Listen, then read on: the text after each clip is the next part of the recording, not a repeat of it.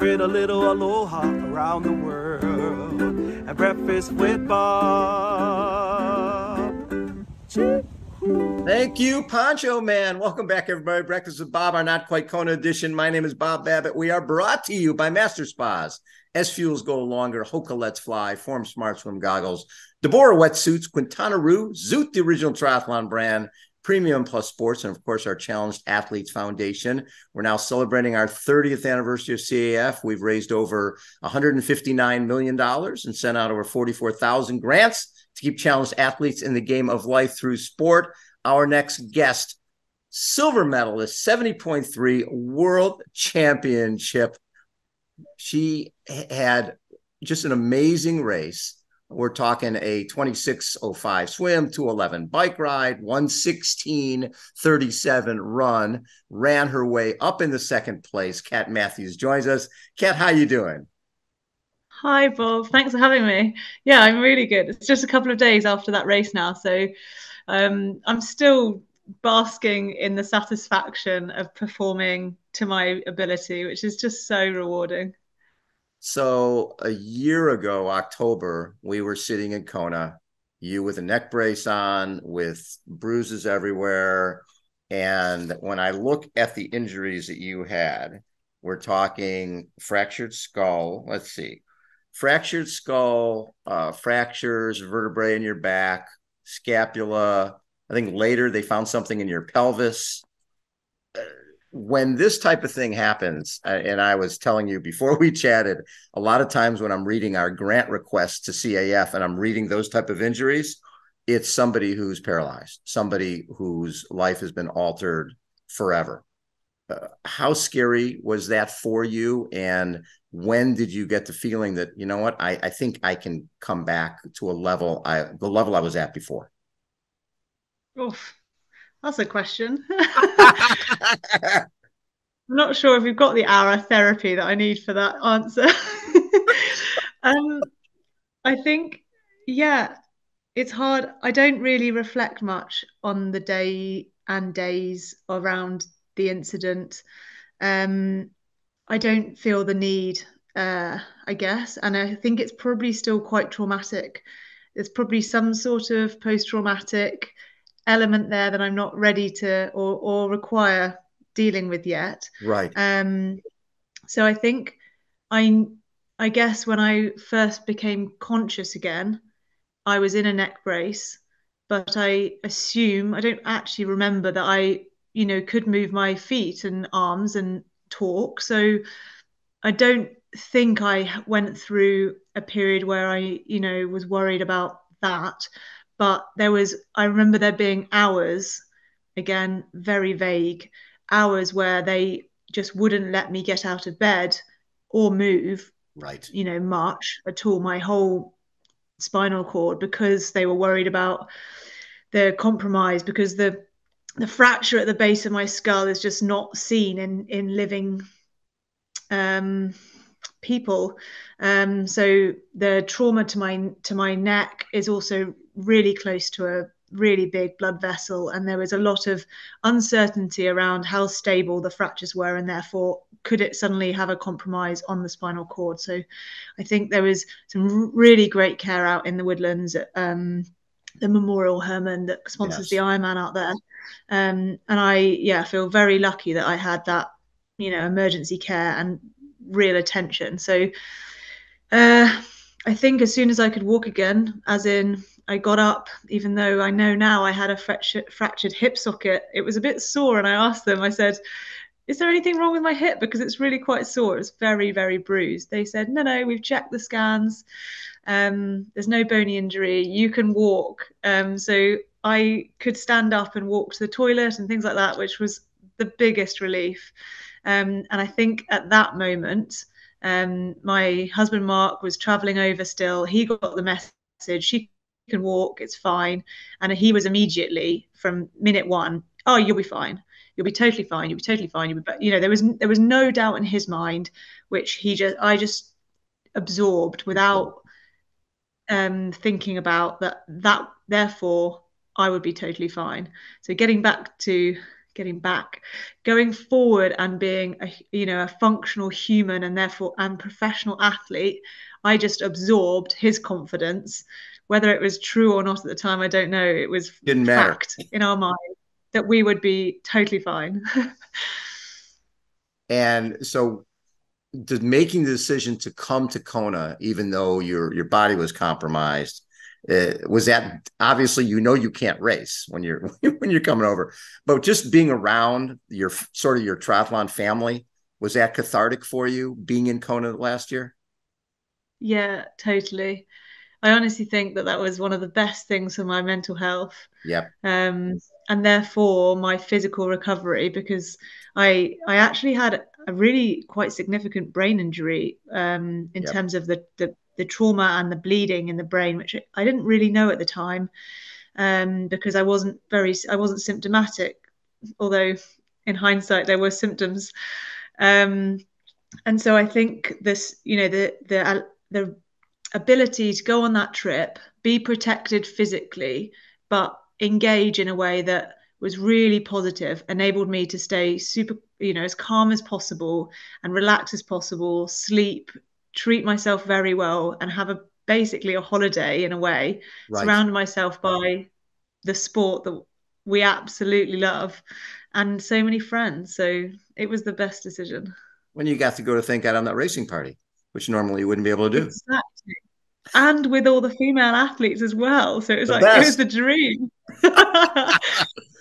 getting to see Daniela cut loose after after that was pretty cool. Well, I'm not sure I saw all of it, but yeah. there's some good stories there. There's some stories I after think, um, our party was over. I, your party was just starting. After, yeah. yes. Um, I'm not sure how, in hindsight, again, I'm, I don't think I probably shouldn't have been um, enjoying myself so much, considering that I was walking on a fractured pelvis um, yes. and a brain injury, you know. But again, didn't know so at when, the time, and when, I. Did, yeah. When did they figure out the the the pelvis thing? Was that like months and months later? Yeah, I spent about while I was in Kona. I Mark would I would say you, you know I, I was quite all my hips quite sore. I'm really sorry I can't walk to um wherever you know the cafe like he would drop me outside yes. and then go and park somewhere else and so i was able to sort of walk and stand for five minutes or so um, and then over the next few weeks it was sort of okay i'm going to try and walk for half an hour. You know very i didn't think there was anything wrong with it at the time as in not really bad. It was just obviously there was a lot of trauma yeah. there. Yeah. um and it was maybe four or five weeks down the line i i was at home and i was talking to a physio and they said why don't we have it looked at again soft tissue wise? Because it would be good to know now so we can start planning your rehab better um, and that actually came back fine because i had an mri and there was no soft tissue damage again i'm not sure i feel like they should have seen something yeah. um, and then it was actually the military system by the time it was sort of I wasn't really able to access much care through the military until the sort of three month point, mm. um, due to some policies, right. um, which we don't need to go into. But by by that point, uh, they then reviewed. I was still having some problems with my ribs. Um, and some deep breaths, and my sternum was fractured. So, like in terms of sneezing, um, just odd things that I would never have thought about was still a problem. And so they reviewed all of the CT scans from America, and because of America, we're able to sort of electronically transfer them over, which was incredible. Um, and they then reviewed everything, and they said, "Oh, by the way, did you know that you had um, these other fractures?" So I had fractured my rib. Um, which I'd actually ended up in A and E in the first month for when I got home because they thought I might have um, a pulmonary embolism. So they basically were like, you need to go right now. You could, you know, die at any moment. I was like, oh right, okay, that that's um, good. So there was lots of these, in hindsight, fun, but at the moment, horrible experiences. Um, the pelvis fracture thing was one of the hardest because the amount of times little things had happened and i thought it was my me psychologically being really weak in terms of like you know muscle spasms or my back go like going and and I spent the afternoon on the sofa crying or just totally used I couldn't lift up my own you know handbag that right. And actually it was it was a fracture. So that was one of the hardest bits of the the rehab actually not having any real answers just you got to see how it goes. And then finding out all of these other things. When i was seeing how it goes actually i was rehabbing myself through these quite traumatic injuries without really knowing. So it's one thing to you know to get on the to get back to feeling healthy get on the bike indoors and ride a little bit spinning a little bit. But getting back outdoors where the trauma happened with those big stupid car things uh, how hard was it to get back on the bike? Because you are an aggressive rider. That's that's part of your hallmark. I think i didn't allow it to become a barrier. I think if i had thought about it and again Mark, like if we had let it become something that i needed to overcome or how hard was it going to be to get back on the bike it would have created more of a problem than actually mm I, I was a professional athlete. I physically could ride my bike. You know, I've got the control to do this in my trunk, in my trunk, my neck. I can I can look over my shoulder to turn to indicate right. Now I need to go yeah. for a cycle ride. It was just matter of fact. I did get some very good bike lights, um, front and back, and I was a bit of a fair weather cyclist. Plus, I I also no, I think the first time I went on my own. I think it was really important for me actually to go on my own.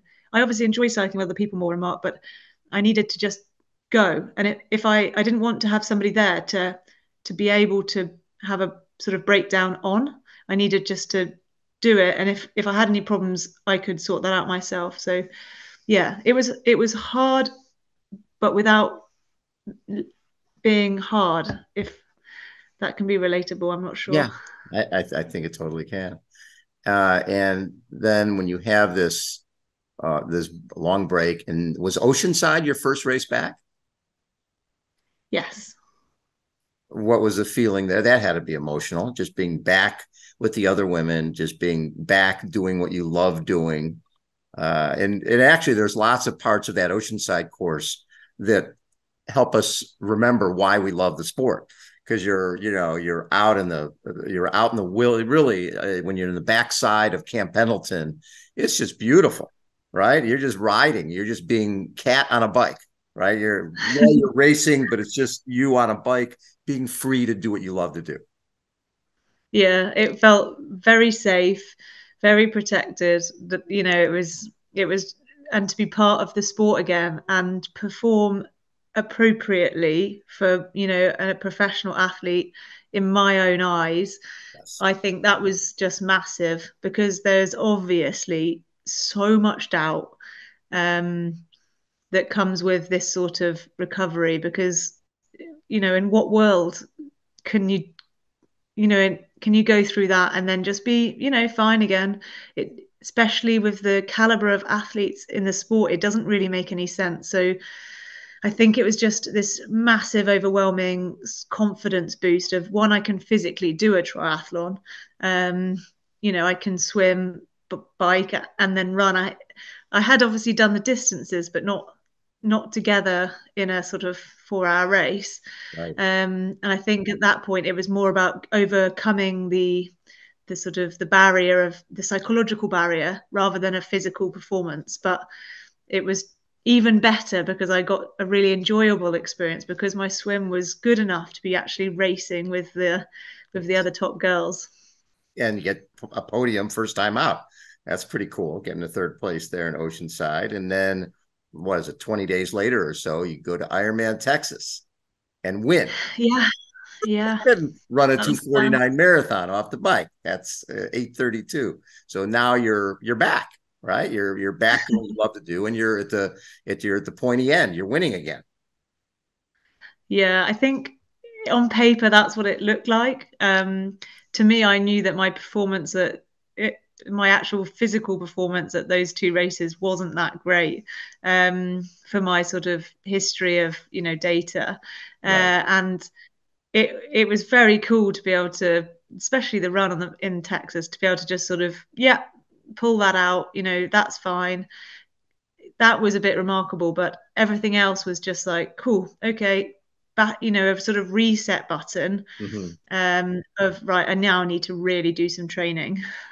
Right, right. But the fact that you can feel that way and still win, right? You feel like I, I'm not where I should be. I didn't have the race that I know I can have, but I still won the race. That's it's not like yeah. you're back in 30th and going, oh my yeah. god, I'm not where I need to be. So that there's that's yeah. cool. And then the just the variety between you know winning Ironman uh, Texas and 70.3 Oceanside, and then the shorter distance at the U.S. Open. You know, getting seventh at the U.S. Open in a really amazing field, um, and then coming back and getting second at the you know 70.3 Worlds. I mean, it's been a really, really good season, especially when you add in everything you've gone through. Yeah, I I agree. I my performance at uh, Milwaukee was not great, uh, and I I was really quite gutted by it. I think in hindsight, I could have perhaps been a little bit under the weather. Mm. Um, not as an excuse, just as an understanding of why I didn't, why I then sort of it feels like I stepped up a lot just in a couple of weeks to the worlds. Um, not sure exactly. I but sometimes you have to have those slightly off races. I think to then really dig deep for the mm. next big race, perhaps. Yeah. So, um, yeah, really great season already, and we haven't even had the fun bit yet. No, and so last year was going to be your first Kona, right? Was that yeah? Uh, so now we got that coming up October 14th. we got to do the first Kona. That's going to be pretty fun. Yeah, I'm, I'm, oh, I've got such mixed emotions about it. I, on on paper, and it comes naturally to say I'm so excited, but I actually am. I'm still really, even though it's coming up quite quickly, I'm still really struggling to uh, sort of process it because the last time, the last last time I looked at the course and really got emotionally involved in it, the day later, all all over, all done, bam. So I think that there's this this uh, emotional processing that I need to go through over the next few weeks to just settle that right down. So I'm really ready to, uh, you know, approach the course properly.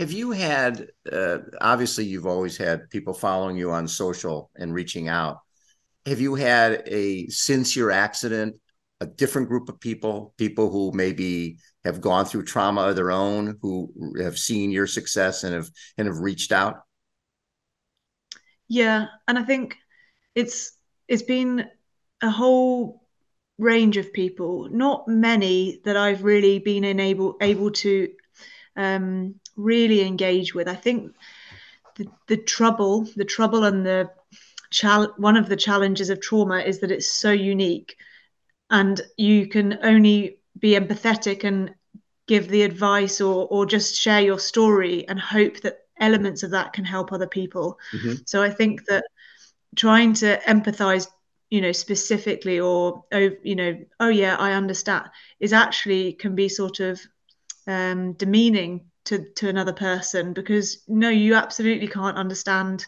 You can listen and and and you know care but you're not necessarily understanding. So i think it's been really nice to share the story mainly the pto have put a lot into that um, sort of documentary series um, on their site. And i think that's really inspired a lot of people who thought perhaps there was a you know a line that they had to draw whereas actually it's the line after any sort of trauma is only that line that you draw yourself. And it's just about exploring where you can go so so so yes. And i've actually made a couple of really good friends who've had again just little little bits or or something that's connected us you know an injury here or or being hit by a car for a few people.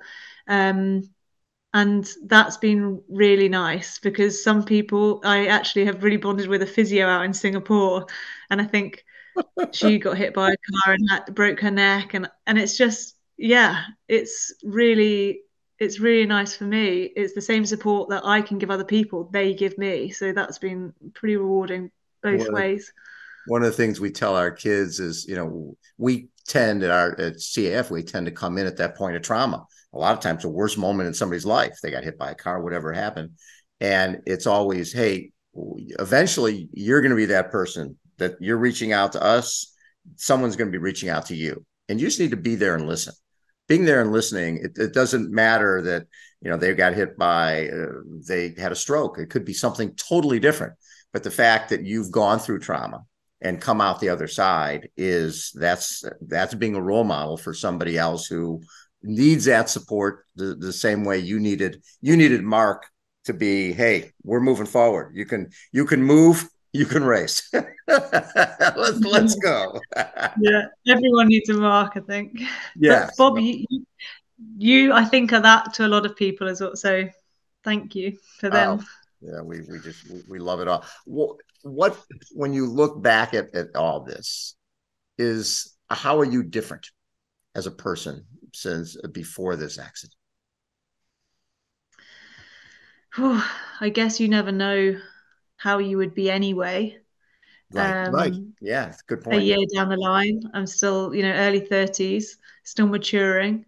But I think um I think my perception of life and in terms of gratitude, it's it's a bit of a cliche word that's definitely been a fad, you know, overused, but there's just I'm I'm probably a bit more emotional into mm-hmm. with you know linked with that the little things aren't just oh that's cool yeah i'm grateful for that. It's really deep emotion that that that i'm i feel uh, and i think i'm allowing myself to feel that and show that rather than think that that's you know unnecessary. Um, so i think that's probably the biggest one.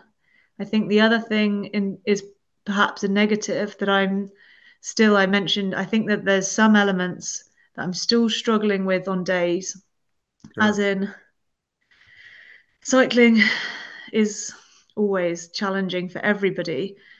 Um, I'm I'm a better cyclist because of this. I'm way more aware. Mm. But on a bad day, when something else is stressing me out, I'm overcome with. I have to. I've just a couple of weeks ago, I had a bit of a.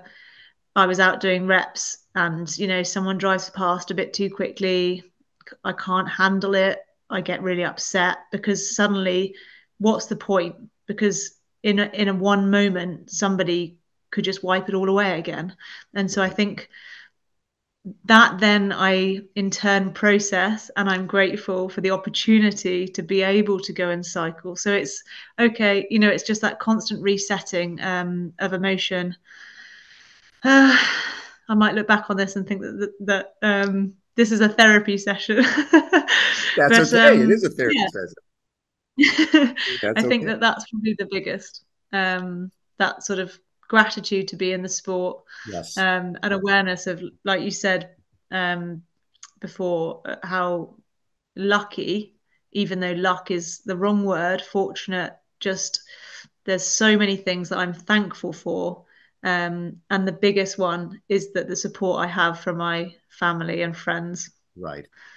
Yeah, and and you realize even though we're a little sport, it's a little sport with a big heart, and you you realize how how great this sport is when you go through something like that, uh, because there's a lot of people out there who who care and have your back and want to make sure that you know you're going to be okay. And I'm sure a lot of that came through when you came to Kona last year. That everybody was just so jazzed to see you, uh, and and to be able to just you know they couldn't really give you a hug, but they, they wanted to.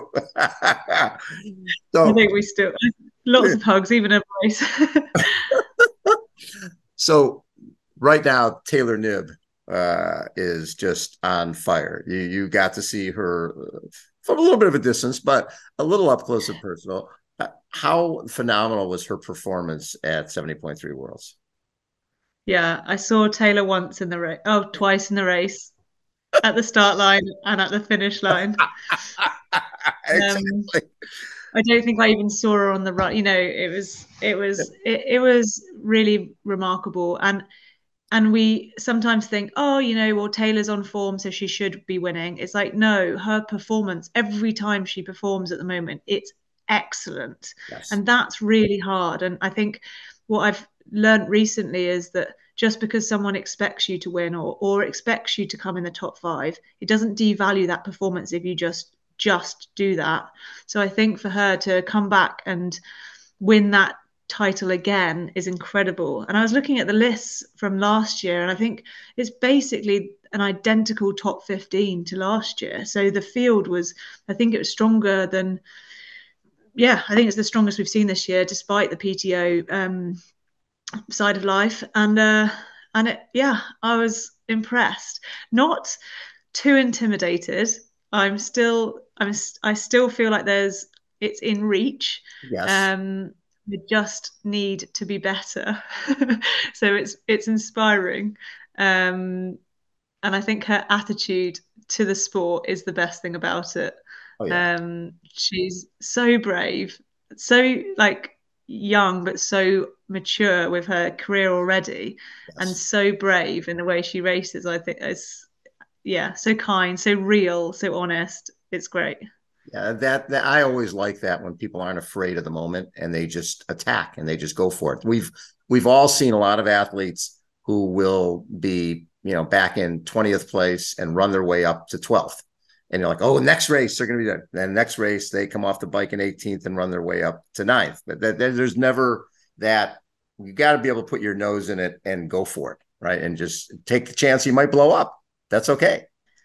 And when, yeah, so when you guys came off the bike, I think um, Imogen was what? She was like a couple minutes back, and you guys were three minutes back of her.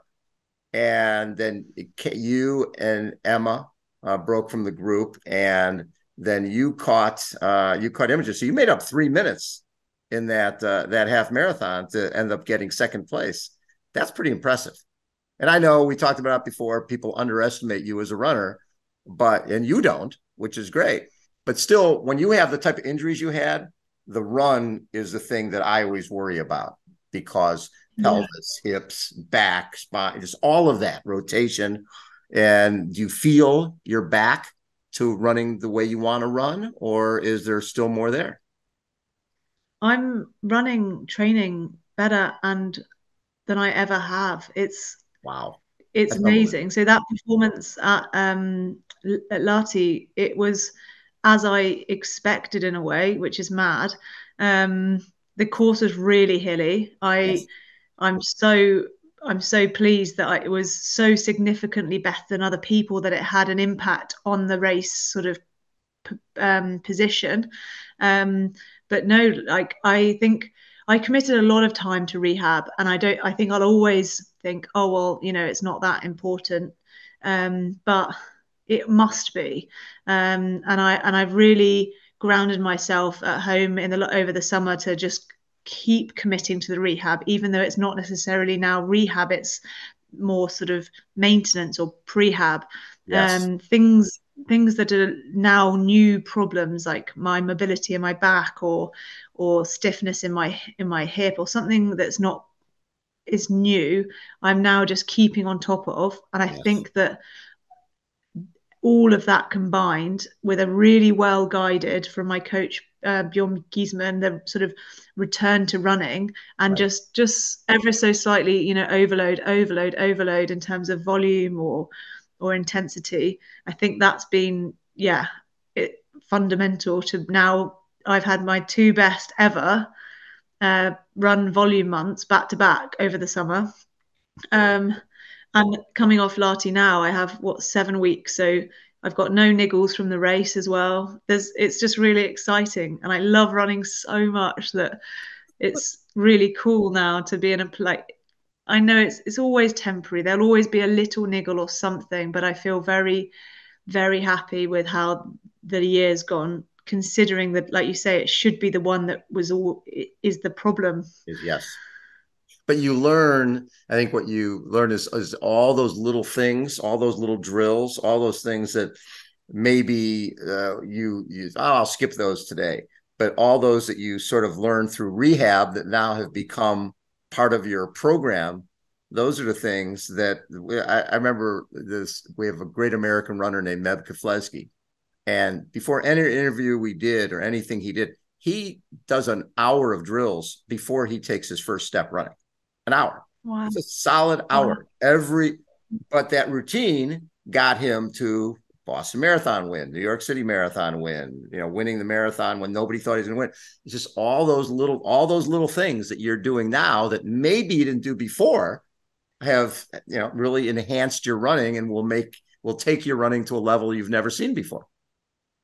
Yeah, I, and I mean, I don't do any run drills, so maybe I should. but I think there's so much of it that's psychological as well. Like if you're mentally prepared to work really hard and you're not worried about anything in your body you know you go for a process to feel like oh yeah that is feeling fine rather than just stepping out the door thinking oh my back's a bit sore today or oh my calf's a bit tight i'll see how it goes it's like no i'm going to do a little mobility session you know do a bit of massage see how this sort of tick the box before the session mm-hmm. so then when you're executing the session there's nothing on your mind to hold you back or to worry. So then you can do a really good session without holding back because maybe you know this might be a problem. Um, so I think it's it's I don't even know if it's 50 50. It might even be more psychological than physical, you know, physical. But I think either way, you've got to find your balance. And I haven't let myself uh, be lazy. Good. When do you guys head over to Kona? uh, just two weeks before. Okay. I don't really want to train on American no. roads. The roads. Um, we did six weeks earlier in the year, and I and I decided that I want to do my build in Europe. That's go. That's it's, you know what. That way you can do more climbing. You can be you, you, and I think there's a point of diminishing return when it comes to that heat, heat and humidity too. People used to go to Kona so early, and a lot of those guys would fry on race day mm-hmm. and, and going in and out of the air conditioning and all that, you end up getting sick. I think you're right. Two weeks is plenty. There's no reason to be there any earlier than that. Okay, I look forward to seeing you and Mark over on the Big Island. That's going to be really so much fun. You've got what second place Ironman World Championship in St. George, second place 70.3 Worlds. Top of the podium would be pretty sweet. Yeah, I'm not going to lie. I am now confident enough despite everything, to go into Kona to try and win the race. And I think what happens on the day is always just, you know, Perhaps who knows? Yeah. Yeah. Wow. It's it's it's Kona as well as just being a world champ. You know, there's so many so many factors that mean you just don't know. But I I think the mindset of working towards how I strategically can win that race will be really exciting for the next month. I love it. So yeah, excited to see that. yeah, thank you so much for taking so much time. Uh, always such a treat, and there's nothing better than seeing you healthy and smiling. That's that's all that. That's at the end of the day, that's all that matters. Thanks, Bob. Kat Matthews has been our guest. Everybody, again, Breakfast with Bob, our not quite Kona edition. We will be starting interviews from Nice next Monday. Uh, check us out. And until next time, see you later.